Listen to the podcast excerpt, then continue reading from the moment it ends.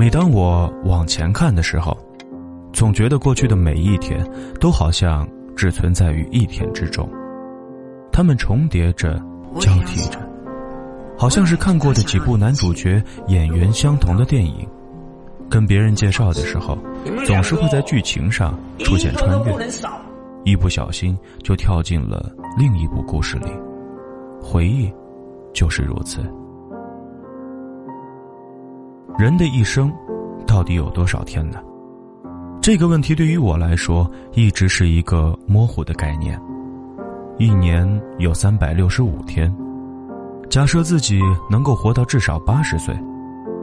我们抛去让人心烦意乱的闰年多一天的规则，只是让这个八十乘以三百六十五，很直观的，我发觉我的一生轨迹还蛮长的，竟然拥有两万九千零两百天，这样漫长的时光。我可以做很多事，很多以前觉得浪费时间的事情，都可以一一去尝试。例如，照顾一棵树苗成长，或者饲养一只动物到成年。兴许感兴趣了，我还想骑着一匹马，在草原上去驰骋一番，在大海上追寻着落日，去寻找遗失的神话。可小时候，妈妈却告诉我说：“孩子，你的时间其实很短。”人呐，有一半的时间都在床上度过了。那个时候，我的数学并不好，也不知道如何使用计算器。只是知道每天我都会在阳光里醒来，会在月光里睡去。时针会刚好转了半圈。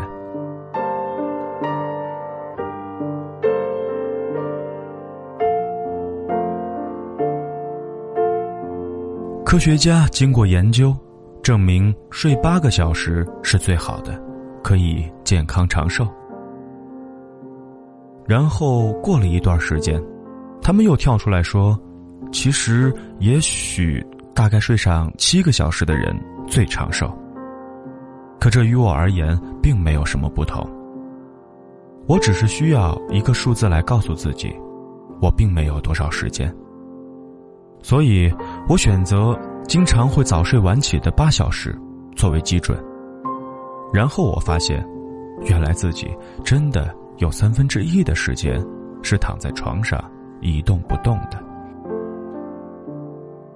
那么，我的生命还有一万九千四百六十七天。哦，差点忘了，此时的我已经年逾二十。时间似乎应该再次重新计算。一万四千五百六十天，嗯，也算是一个不错的长短了。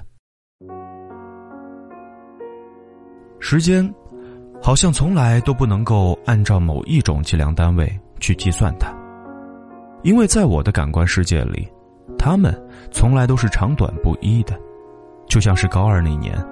班里的黑板报上画着倒计时，我第一次见他的时候，上面清清楚楚的写着三百六十五。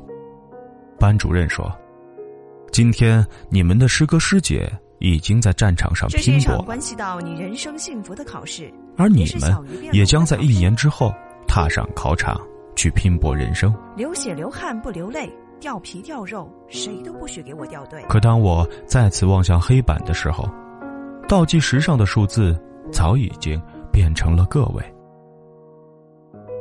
站在现在的时间点上去回忆，就像是一个按着快进键去看电影的人，画面一幅一幅的从眼前闪过，他好像看见了什么，却并没有。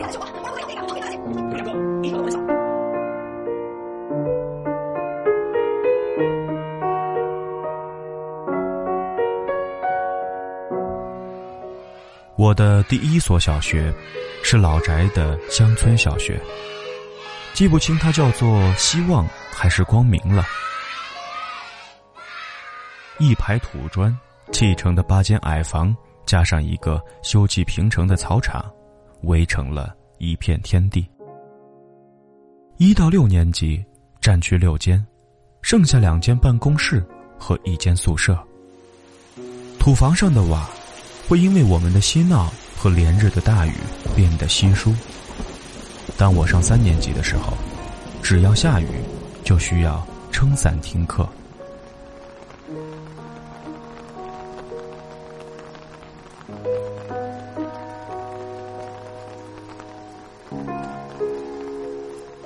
那时候的课总是很长，粉笔画在黑板上的声音吱吱的叫着，外面的蝉声低低的鸣着。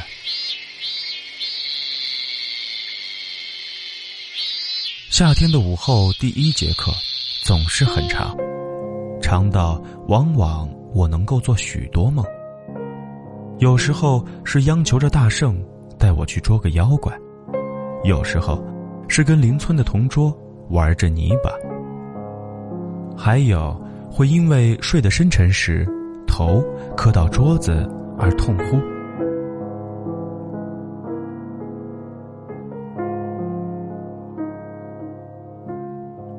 计算数字并不是一件善良的事情。记得第一次听历史课的时候，老师说：“吴蜀联合，共杀魏国，曹操。”八十万大军，那时候我就觉得数字很冷。八十万人身后应该拥有八十万个家庭，八十万个性命却不知所踪，而生命却只有一万四千五百六十天。总觉得明明这些数字会代表着一个人的一生，却很残酷的不断的做着减法。想起之前看过一部电影，此时已经完全记不得情节云云，只记得一句：囚犯最怕的并不是死刑，而是死刑前倒数时光的日子。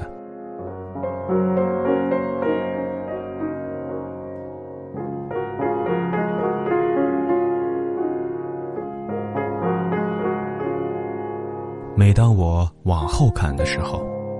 我总觉得时间很长，长到看不清未来的路。过去很短，只有一天；现在也很短，只有一秒。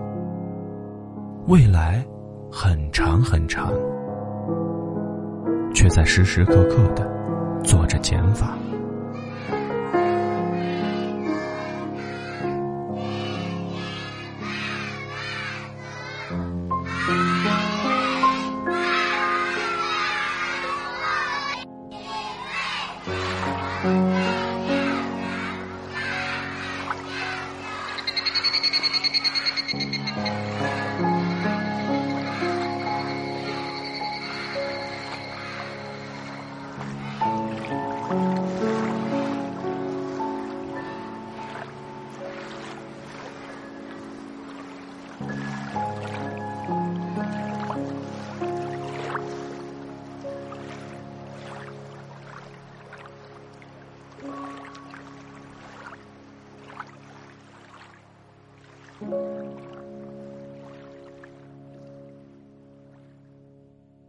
这个世界正如你所见，纷繁复杂，夜才是最好的保护色。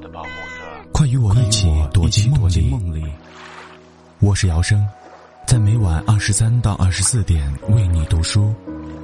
微博搜索主持人姚生，微信公众平台输入拼音主持人姚生，QQ 听友群三七九二七二零六九。Find me, find me, find the city.